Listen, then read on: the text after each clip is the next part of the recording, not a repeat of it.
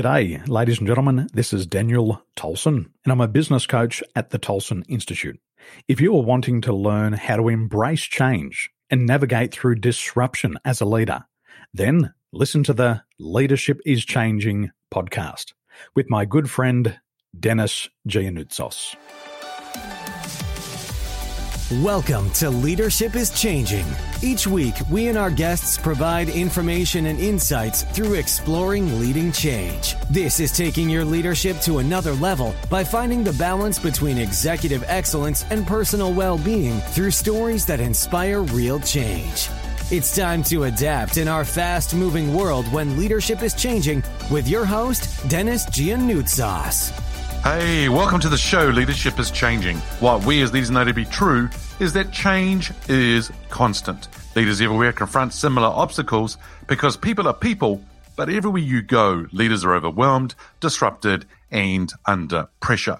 They run from email to email, meeting to meeting. Many leaders are not changing quick enough, which means they run the risk of becoming irrelevant and being left behind.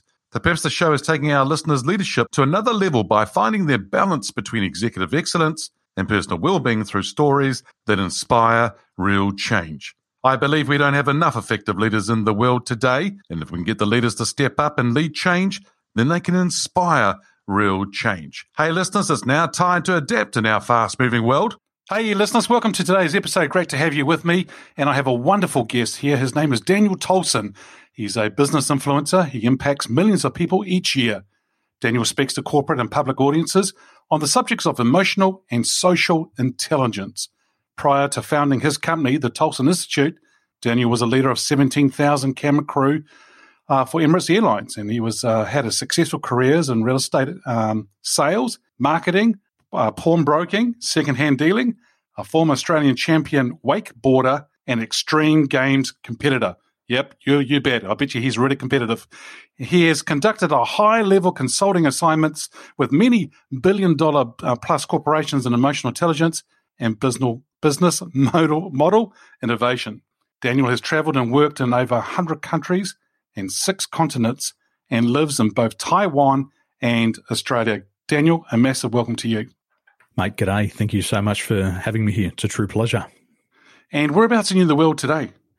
Today I'm in uh, Taipei, all the way up there in uh, Taiwan. So just a couple of islands north of your islands. Just and a little bit south of uh, Japan. About And how long have you been there since you last got out of there? I mean, with COVID and all that sort of stuff. How long have you been in, in Taipei? We've been on lockdown here for two and a half years, and I think we've got about four local cases of COVID at the moment, and we're all panicking. We're panicking over four cases, which is lovely because for me, I, I don't like to leave the island. I like to stay here.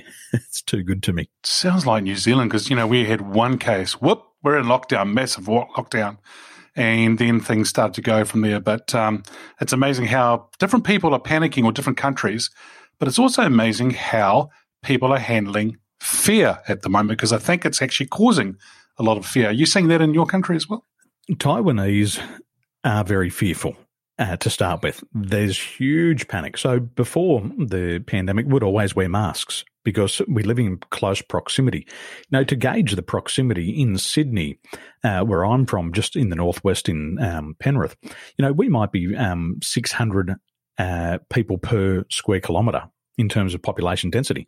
In my area, I'm 15,000 people per square kilometre. And just a little bit further up the road in Taipei, it gets up to 24,000 head per square kilometre. So we're very mindful of how fast disease spreads through a community. So we're very vigilant. um, I'm afraid of my wife, so there's a lot of fear here. Um, but the fear does lead to some good protective mechanisms for the entire community, not just for the self. Yeah, yeah. Okay, good. Good to know because, you know, like I think that's one fortunate thing that we've had here in New Zealand is that we're not living as close to each other as some other countries are. And uh, we sort of need to be a little bit more spread out. I think Australia's even closer than New Zealand is, but at least Australia's better than where you are, right? Would that be true? Well, we tend to live in towers here. So the tower that I live in is 15 stories high, and then there's six towers on one complex. So if it's going to spread, it's going to spread fast. And if I look out at my office window, uh, if I sneeze, I could sneeze into the next door neighbour's um, bathroom. Now, I'm not saying my place is small; it's considerably large compared to others, but it's just the proximity is so close and, and it's packed. So we've got to be mindful here. He said sneeze. He didn't say he can see into the, the neighbour's bathroom. Um, it was sneezing that he was talking about there. But yeah, yeah pretty I, I don't want to look. no. so Daniel, you t- you used to look after about well headed up an area which was in Emirates Airlines, seventeen thousand crew. I wonder what they have gone through in the last couple of years, in particular with COVID and that. I mean, I'm sh- you glad to be out of that kind of space? Re- really glad to be to be out of it. I look at my colleagues, and for them, uh, there were so many people who wanted to leave before the pandemic. Um, flying and being cabin crew is very toxic on the body. And so it's very easy to get sick. I remember flying when we had the swine flu outbreaks, and I flew into China, and our aircraft got grounded then. And they brought on the medical team. They had their hazmat suits back on. Uh, they scanned everybody's temperature. And I remember one customer on the aircraft, they had a high temperature. So what they did, they quarantined the row in front of that person, that row, and the row behind, and everybody was taken and put in quarantine back then. Now, on the aircraft, if there was a communicable disease going around, you would catch it. And I have been on aircrafts where we've had up to 14 cases of communicable diseases on one aircraft. And it got to the stage where we feared that the captain had got the disease. So we were planning to divert and to do an emergency landing. So in that environment, it's toxic to begin with because you're at 40,000 feet and disease spreads fast in that uh, vacuum environment, but also uh, toxic for those people who are having to do service related jobs where they're touching things with uh, urine, feces, spit, all of that. So yeah, it's tough, and it's tough for them. Their their work role has totally changed. They look like hazmat cabin crew now. Yeah, um, amazing what they've gone through, and the whole tourism industry worldwide just suffered big time. And you just got to take your hat off to those guys. I mean, the way that they've actually now starting to bounce back, which is going to be really great to see happen over the next few years and just be able to travel. Although you and I actually have really enjoyed coaching in our own lounges or our own offices at home. And so I don't know if I want to travel yet, but uh, I think, you know, for a guy who traveled with HP around the world, one year in particular, 40 weeks I traveled and there was all economy class because, you know, was, there was a policy um, of what we travel, but I always use my points to try and upgrade into premium economy at least. But still, as you said, it's a big toll on your body. Um, and it's a bit like people today who say to me that they're on conference calls and global roles or regional roles and then they're doing stupid hours. And they go, What was it like for you when you were doing that kind of stuff? I went, Well, I feel like I was on constant jet lag. And I think for a lot of our listeners today, they're probably feeling that as well, that they're on constant jet lag. And I think one big thing that helped me around jet lag, or two things actually, was sleep, of course, and number two was getting out there in the sun to get our vitamin D. 100%. I, I remember pre COVID, uh, I was traveling not as much as you, but I would get uh, sick for two weeks for every time I traveled. So if I went from do uh, if I went from say Taiwan to Sydney, I wouldn't sleep for 36 hours because I'd stay up all day. Uh, I might travel business class, but I can't sleep on the aircraft. And then I get there, then I'm awake till 11 or 12 that night. And what I'd find was I'd be sick for two weeks every time I traveled. So for me, travel ended up losing that joy because I was always sick. And then when I'd go uh, to Dubai, and then all the way to the UK again, I'd be sick. I wouldn't sleep for a week whilst I was there. And then by the time I came back and got into a normal routine, it took me three weeks to get back into shape. And so today, uh, would I love to do it again? I'd love the fantasy of doing it. But um, what I love is coming to my office with my tracksuit pants on and my Birkenstocks. So if you want to hire me and you're happy to have me in Birkenstocks and tracksuit pants, then I'm coming. But if not, I'm going to stay right here. Yeah, sorry about that. I'm not available. Yeah.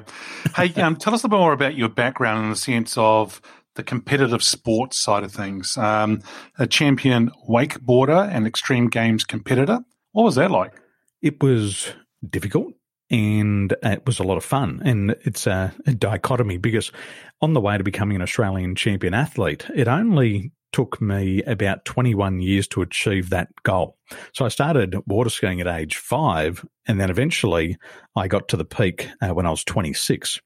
Wow. And throughout that journey, it was a big learning of both understanding my body and also understanding my mindset. So the big obstacles I had to overcome was I had uh, knees that used to collapse. I had hips that have actually taken me 41 years to get correct because they've always clicked and the ligaments never joined properly. It's taken me 41 years to fix that. And then I had uh, two major knee operations. Um, six guys tried to kill me and I had to learn to ride with plates, metal plates in the arm. So to get my goal, there was all of these obstacles on the way. And I wanted the goal, so I had to learn how to overcome the obstacles. So I think my first major obstacle was I was training at age 14 and I was trying a new trick. And when you're 14, you kind of bend, you don't tend to break. But I did a flip on the wakeboard and my foot came out of the boot. And the board smacked me right up under the bottom part of the nose near the nostrils. And it just pushed the bone straight out of the skin of the nose. So I had this blood squirting any, everywhere. My eyes went black instantly. I couldn't breathe through my nose for about a month. And then we had to fly to Fiji for holidays not long after that. So I had to go through that. And then once I had that first accident, then the fears started to kick in. So I remember that was kind of the turning point. Before that, I didn't have any fear. But then at 14, instead of focusing on doing the trick and landing it successfully, I would come into the trick and I'd doubt and second guess myself. And as soon as I hit the wake, I'd say to myself, Am I going to land this? I think I'm going to crash. And then these mental blocks really got in the way of riding really well. And I knew that that was the turning point, and everything seemed to go downhill from there. Although my skill set was getting better, the fears and the doubts kept getting bigger. And it was always, Am I going to try and crash? Am I going to crash and burn? Am I going to crash and break? And then it really changed my focus and led to some major accidents after that. Wow, what a story. That's awesome to share it, but I mean, not good for to go through it. But I think that's where a lot of leaders today, our listeners who are here, leaders, entrepreneurs, people who are doing certain things, they have those self doubts. They they tend to lack confidence at times because of something that's happened in the past and it's starting to actually affect them their skill set or the job that they take on may go maybe bigger, but they have those self doubts, and I'm I'm working with them to help them understand where they're at with things as well. And I know you are too. And it's just amazing to see where people are. Those six inches between our ears are huge, aren't they? I mean, it's just amazing what goes in that little mind of ours and um, can talk us into it and talk us right out of it again. But it's just amazing. You know, as a competitive person, uh, the emotion that drives competition is anger and frustration. Now, it's not anger at other people, it's anger and frustration within ourselves because we want to climb higher, we want to jump higher, we want to get to the top. And when we don't get there, we get really angry. So I remember that turning point for me led into years of frustration because I'd start to have a look at other people who were less skilled than me and they were becoming Australian champions faster than me. They were less skilled, but all of a sudden, they were doing bigger tricks than I was. And what I meant by less skills was I had my foundations down pat. I'd been riding since five. I already had 10 years on them. They were less skilled. But now they're doing these bigger tricks and they're going to the competition, and the competition rewarded the highest point scoring trick. It didn't necessarily uh, reward you for style or enthusiasm or confidence, it just rewarded you for the biggest trick. So now I'm doing what I love, but I've got people who've got half the experience and they're winning twice as fast. They're getting my trophy that I had set my goal for. They're winning my state title. They're winning my local competitions. And I was getting angry, but it actually didn't help me become a better rider. Instead of focusing on what I should have been focusing on, which was landing the trick successfully, I started to worry about, am I going to crash and burn? And it was that mindset that was the difference. My body was better. I'd been conditioned for longer, yet their mindset, they hadn't had those accidents yet. They hadn't learned that resiliency yet. And that was the frustrating part, seeing somebody younger, less skilled, winning faster. And I think the same in business.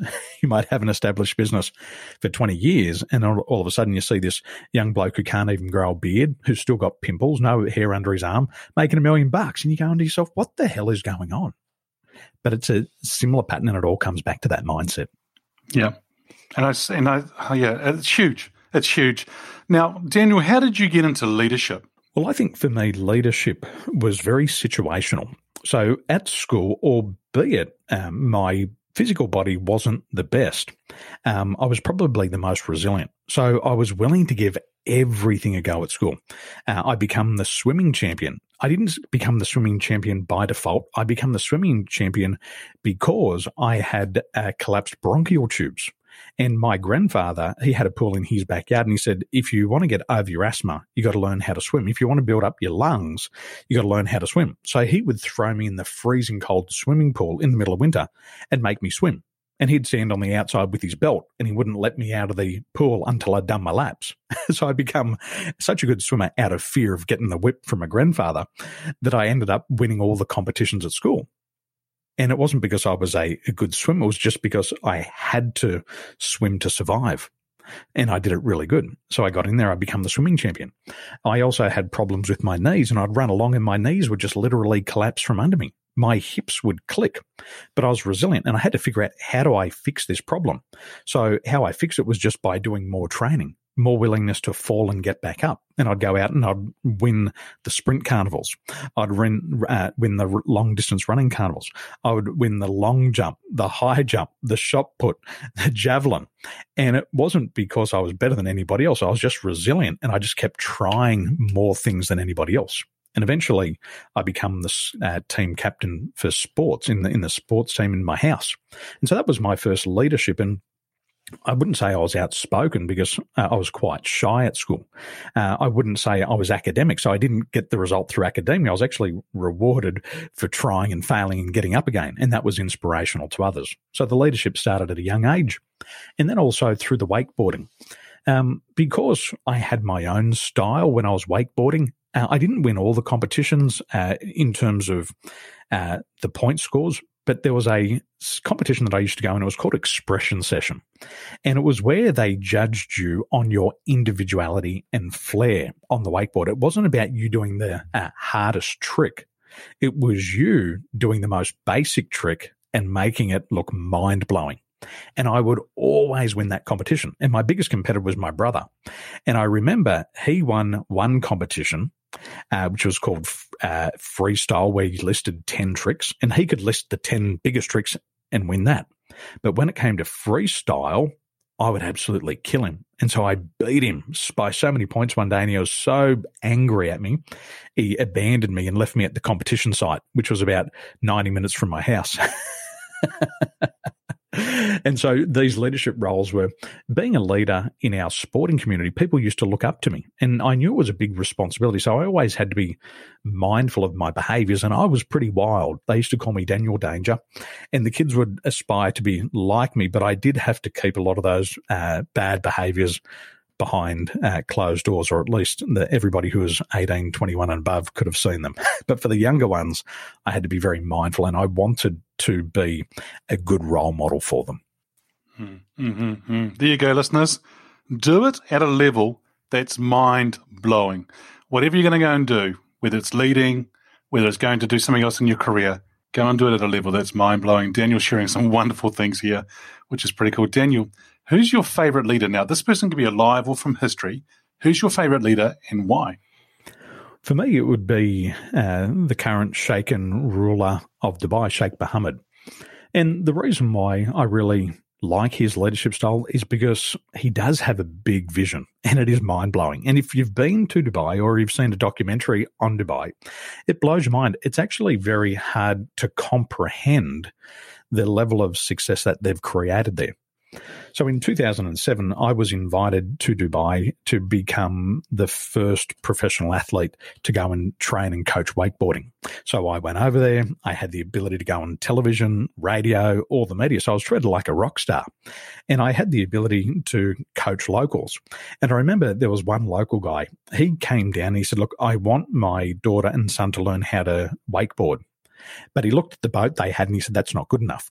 So the local sheikh, the small sheikh, uh, went and bought a brand new boat worth about $120,000 just for his kids to ride on for about three days.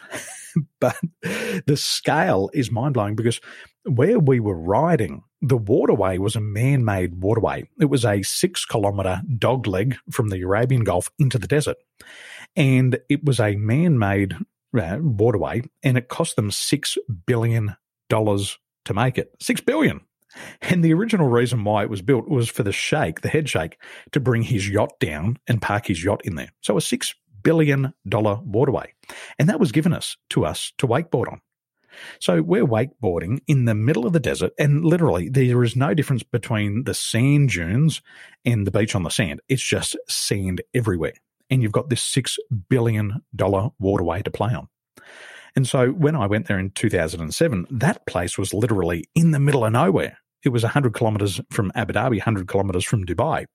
But then if you go back now, everything is built up between the airport into exactly where I was working. And it's huge. You know, they don't build towers, they build skyscrapers. They don't build a plain building. They build a building that is mind blowing. You know, that uh, Burj Khalifa, you can be 100 kilometers out in the desert and you can see the tip of that thing. And it is huge and everything is immaculate. They don't have a little budget. They have a huge budget and they say, we don't want to be average. We want to be the best. And everything there that he's creating is the best. It's like an oasis in the middle of the desert and it's growing and there's no limitation to what they perceive as possible. So what we think is possible in the West, they laugh at that and they say over here in the Middle East, we're going to times that by 10 and they really blow your mind. And it's just constantly changing. It's exciting. It's dynamic. They're thought leaders, they're visionaries, and they're risk takers. Mm-hmm, absolutely. You can see it. And I watched a documentary the other day actually on Netflix about it and uh, what they were doing. And it was like, wow. And I think there's, there's three or four episodes into the series, I think it is. And I haven't watched the others yet. I'm looking forward to it. But I think you're so right in what he's saying. But it's a big vision that he has. Have you actually met him personally? I walked past him once. And oh. I was I was in Emirates Towers and I was walking along and I saw the sheikh walking to me and um, this has happened twice in my life and, and I've missed these opportunities twice. He was walking straight towards me and he didn't have anybody else around him. And I'm thinking to myself, that's the sheikh, but you're kind of in shock. And people would actually stop and talk to him and say hello. And he'd stop and talk to them. And I was too busy caught up in my mind going, oh my gosh, that's the sheikh. And I kept walking. but a time that had happened to me before, I was actually in London Heathrow and a mate of mine was flying from Sydney to London and I met him at the airport and he called me and he said, I'm, I'm about to come through the airport. And so I said, Good, I'm waiting at the gate for you.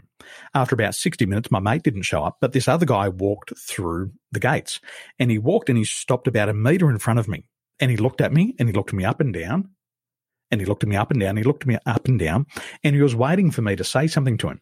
And I'm looking at this guy going, gee, you look familiar. Gee, you look familiar. And then he must have realized that I wasn't the person that he was looking for. And so he smiled and walked away. And as he got about uh, three meters away, I said to myself, oh my gosh, that was Neo. I couldn't even I couldn't even say the word Keanu Reeves, but there he is in front of me. I just saw Neo from the Matrix. and then Amazing. my mate rings me and he says, Where are you? And I said, I'm waiting here at the airport. And he says, Mate, he goes, I'm not going to be there for another 18 hours. I meant I was just stepping into Sydney Airport. Oh. so, yes, I've seen the Sheikh. Yes, I've seen Neo, but I missed my opportunity both times. if you were to sit on a on a bench pub uh, on a bench in a park with the Sheikh and you're having a coffee with him, would there be one question you would ask him? Yeah, I'd ask him, what's not going to change? About Dubai? Mm, nice question. What's not going to change? Yeah. And I think the response would be is we are not going to stop um, breaking the boundaries. We will continue breaking the boundaries. Uh, we won't settle for second best. We have to be the biggest. We have to be the best. And also, he, I think what he'd say is, I won't settle uh, on my people. Because as a visionary, he wants a world class city for his people. So his vision is bigger than him, and it's also going to leave an impact on generations to come. And his father was the same. He's the same, and the things that his son are doing is doing is exactly the same. So I think it would be what's not going to change about Dubai. Yeah, nice question. Well done. Hey, um, the, the show here is called Leadership is Changing. When I say that, the title of the show or that statement, what does that mean to you? Well, for me, leadership is changing means that we're moving into a digital world and these borders are opening up. However, because of things like COVID, uh, our ability to travel is restricted. But I think through COVID, we've realized we don't have to be face to face to lead anymore. And I think people are looking at leadership very differently. And I think leadership is going to be very digital, meaning that people are going to follow us, and leadership is your ability to get followers. However, these followers we're probably never going to meet personally in our life. Mm-hmm. I think they're going to follow us online. I think they're going to read our books. I think they're going to come to our seminars. I think they're going to come to our coaching sessions. I think they're going to come to our team meetings, but we'll probably never meet these people in the flesh in the future. And especially with businesses like we run today, it's impossible to be omnipresent. so, uh, this is the closest thing that we'll ever get. And that's what's going to change, in my opinion. Oh, nice. Yeah, yeah. I, I see a lot, right? Where a lot of people are moving to in the coaching space, training space, and all that. They're doing that, but also people working in businesses, and a lot of them don't know how to lead uh, virtually, which is interesting. But I had a, a guy mm-hmm. I actually interviewed on one of the episodes, and he talked about, you know, how do you lead someone that you've never met? And there's a lot of that right now, whereby people have actually employed people the last two years, but they've never met them face to face. It's always been in a virtual, digital kind of sense, and I wonder if they don't like them once they meet them face to face. Maybe I don't know. It's going to be interesting to see. Well, I think um, we have to meet people very fast today, and you know, even if we just go back and have a think about selling, selling has changed over the years. Many years ago, back in the 80s, you could go and knock on somebody's door. Hello, my name's Daniel. What do you do here? And you could sit down and have a two hour conversation. If you went and knocked on a door today, they would say, What the hell are you doing here? And if you ask them, um, what exactly do you do here? They would kick you out. Because with technology and the way the digital world is today, is you should be able to research at least 80 to 90% of these people or these companies online. You should be able to find out more information about these people than they know about themselves. And when you get into a sales conversation today, the sales conversation needs to take place within 20 minutes because people have this need for speed. Uh, humans live by the expediency factor. Things have to move fast. And so you've got to be able to present in a very short amount of time. Mm-hmm. Now, I want to bring that back into understanding people. We don't have three or four or five hours to hang out on Zoom every day just to get to know one another. So we've got to figure out a way that we get to know this person intimately without them having to be on the call. And I think I've figured that out. What we use today is we use science and technology to understand people's behaviors. And we're moving away from what's called the golden rule, which is to treat others the way that you would like to be treated. And we're moving into what's called the platinum rule, which is to treat others how they want to be treated. But we've got to utilize science to discover exactly how to do that. So that's where I think it's going to have a big change. Wow, the platinum rule treat people the way that they want to be treated. Yeah, that's a nice way of putting it. Oh, I like that. Yeah, look, I, am aggressive, and and you said that at the start. Ah, he is a competitive person. Ooh. I'm aggressive. Yep. And so what happens is I want people to interact me with me in a competitive way. I don't mind people who are aggressive. I like it. But I'll tell you what, when I've applied the golden rule and say, treat others the way I want to be treated, and I use aggression to push people forward, I get a lot of resistance and it does not work. Mm. so we're going to go to the next level, which is the platinum rule. Yep, yep, yep. Nice. Very good. Now we're, you know, you just talked about the the way the life is at the moment, technology and science. I'm, I'm seeing that as a fast paced, ever changing world. Data, um, technology, social, and business, and um, add in science as well. How does a leader be successful in that fast paced, ever changing world today? What's your thoughts? My thoughts on it is you've got to understand behavioral science. If you want to hmm. succeed mm. as a leader, you have to be an expert in psychology and human behaviors. And the beautiful yep. part about human behavior in connection with big tech is today we have so much information on people's behaviors. And the beautiful part about behaviors is that they're observable. You can observe people's behavior. And if you can understand people's behavior, you can predict the way people are going to interact. You're going to be able to predict how people approach problems and challenges. You can predict how they're going to influence people and contacts. You can predict how they're going to uh, manage the pace and the consistency in the environment. You can predict how they're going to interact with policies and constraints. So, understanding science, understanding each person's individual science, then what you can do is you can predict their behaviors. And based on that, understanding human psychology, you can apply the platinum rule and interact with each person how they want to be interacted with. And we are seeing this great resignation. And I know this was taking place years ago. When I was co leading a team of 17,000 cabin crew at Emirates Airline, there was huge levels of dissatisfaction, not necessarily against the company, but against a corporate structure. In these big teams, I think Emirates Airline was a total of about 68,000 people when I was there. People just said, I feel like a number. Hmm. And that's a sad state of affair for any corporation. It's not targeted towards Emirates, it's targeted towards these big organizations. So when I became a leader, I found that people were swapping their flights. And what that meant was they might have this beautiful flight to Hamburg or to New York, and they would give away that flight to do a turnaround with me to Bangalore, India at 2 a.m. in the morning. And they'd say, Daniel, I swapped my New York flight to come and work with you. And I said, why would you do such a crazy thing? They said, because we heard you were a really good leader and would have a really good flight. So what I would do is I would seek to understand them as an individual. I would understand and know them intimately by the end of the flight. I'd know their names. And instead of calling them a number, a staff number, I'd interact with them personally. And I, I had this great community of people who would follow me from flight to flight. And they said, if you fly with Daniel, it's going to be the best flight ever. And almost uh, eight years after I resigned from my career, I was flying from Birmingham to Dubai and I was in business class on the A380 and I was welcomed onto the aircraft by the Emirates crew. And this guy stopped me and he said, You're Daniel Tolson. And I said, I know. And this was even before he looked at my passport. This was before he even looked at my ticket. He said, Do you remember me? And I said, Yes. I said, I do. I said, You came on your very first flight with me, your first flight out of college, and we did a turnaround to India. He said, And you still remember me? And I said, Yes. And he said, You are the best leader I've ever seen. He said, I have done these flights for the past eight years and I've never had that experience. And what he did for me, he rolled out the entire red carpet. He made sure all the 25 crew knew who I was. And he had photos with me. He talked to me about the flight we had and what he had learned from it and how he applied that into his role today. And he had taken on those leadership principles that I shared with him. And he was having that same impact. So I know that you can have a massive impact in a big team. You know, all you've got to do is have an impact on one person and you get that ripple effect. So it's quite Isn't exciting. Isn't it powerful? Yeah, it is exciting, but it's how powerful our thoughts or our words and our actions with people are. I mean, we need to be careful what we're doing, but you know, still be out there and and be bold and go out there and be mind blowing. But at the same time, our actions and our words have weight, and we need to get out there and do the right thing and be there with people. And it's just amazing. I mean, that, that's awesome. You got that's that's credit to you and your brand as well, though, Daniel. It's pretty good.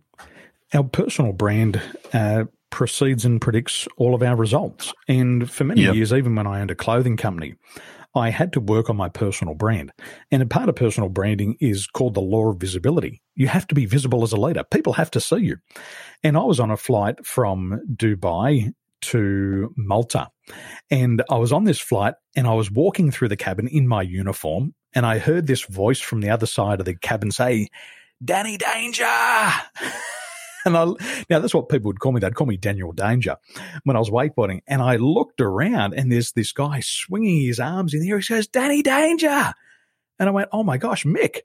Now, this young guy who was on the aircraft, he used to aspire to ride like me and my brother. And he would come down to the river with his video camera and film us wakeboard. And he'd put us all over social media. And so uh, this was probably about 15 years after I had seen him for the last time.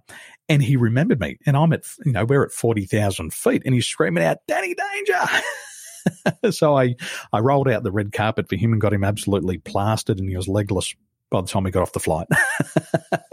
but that uh, personal branding and your reputation is so critical as a leader. It takes you your whole life to get it. And once you get it, you've got to maintain it. Yeah, absolutely. Yeah, yeah. So, Daniel, we've been talking about leaders and through the lenses of leaders. If we change our lenses now and start thinking about employees, both of us are entrepreneurs, but also uh, we've been employees in the past as well. And we know people who are employees today. Employees' expectations of leaders, have they changed? Yeah, Absolutely. Absolutely. The latest research shows that 50% of people who are considering leaving the job uh, is leaving the job because of the leader. Mm. So the leader has a critical role. And people don't necessarily want to be a millionaire. And let me let me explain what I mean by that. When I worked with Emirates Airline, we used to have this joke. Would say we have the champagne lifestyle on the lemonade wage. And it was a beautiful lifestyle because we got to travel first class, business class, stay in five star hotels. Uh, we'd have our uniforms washed. We'd have chauffeurs take us wherever we wanted. And we had this champagne lifestyle, yet we could only afford 7 Up. so, what I learned from leadership is people have perceptions of what they want. And the job of the leader is to understand what the individual wants and get the company to make a contribution in their life.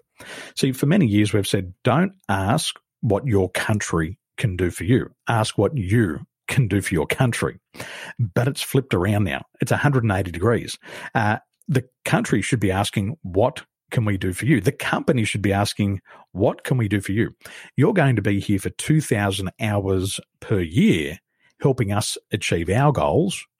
What can we do to help you achieve your goals. And the leader has to understand that for some people, that this role that this person's in right now is just a vehicle for them to achieve their personal goals. And so they have to understand, the leader has to understand what is this person's personal goal and how can I make a contribution to their life? I think that's changing and we're seeing it in the younger generation. And if today's leaders don't uh, harness that, then there'll be mutiny in the company. Yeah, absolutely. I love it. I love what you're saying. Now I'm going to get you to get your crystal ball out here. and We're going to talk about the future. Oh, uh, where do you see leadership? Yeah, if you want to, no problem. Where do you see leadership being in five years? I think leadership is going to become more situational, meaning that instead of just having one leader in the business, everybody in the business can be a leader.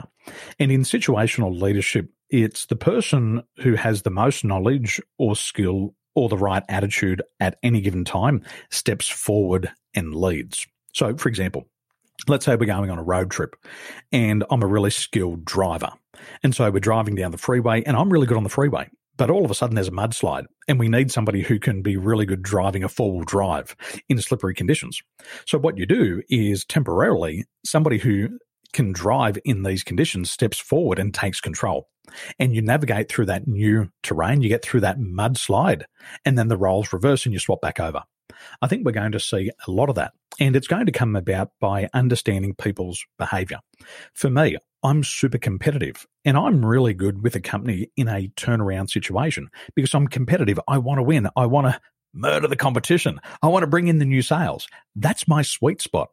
But for a company that is just in a maintenance mode, that's not the right place for me to lead because they say we've hit the level we desire and now we just want to maintain this week after week, month after month. So knowing that about myself, I would have to step back as a leader and get a more of a steady leader to come in who can produce predictable results day in, day out for the next 20 years. And so I believe based on our behaviors, we're going to see a lot of situational leaders in the future. Yeah, fantastic. Daniel, all I got to say to you here is, hey, thank you for joining us on today's show. If our listeners are wanting to get a hold of you, where should they go? Come and join me. I have a masterclass that I run every week and it's called Unleashed Masterclass. And there's three things we focus on. It's eliminating these fears, doubts, and limiting beliefs. It's that six inches between the ears that we work on every single week. And that's called unleashedmasterclass.com. Awesome. Daniel, once again, thank you for joining me on the show today. It's been brilliant having you here as a guest. Thank you so much. Well, listeners, here you go. An episode that was mind blowing. Hey, listeners, what we as leaders know to be true is that change is constant. Change is incredibly scary, especially with the unknown and unfamiliar territory. It's time to adapt in our fast moving world when leadership is changing. Look out for the episodes as they're being released, download them, have a listen, put a review and a rating. Feel free to share them with your friends, your family, and your network. Hey, if there's any feedback you'd like to give me about the show, or if there's a question you have for the Ask Dennis freestyle episode, then send me an email, dennis at leadingchangepartners.com. Hey, listeners, it's always a pleasure being with you. Thanks for tuning in. Until next time, bye for now. Thank you for listening to this episode of Leadership is Changing with your host, Dennis Giannoutsas. Each week, we and our guests provide information and insights through exploring leading change, inspiring executives and leaders to adapt and lead a bigger game in a fast moving world.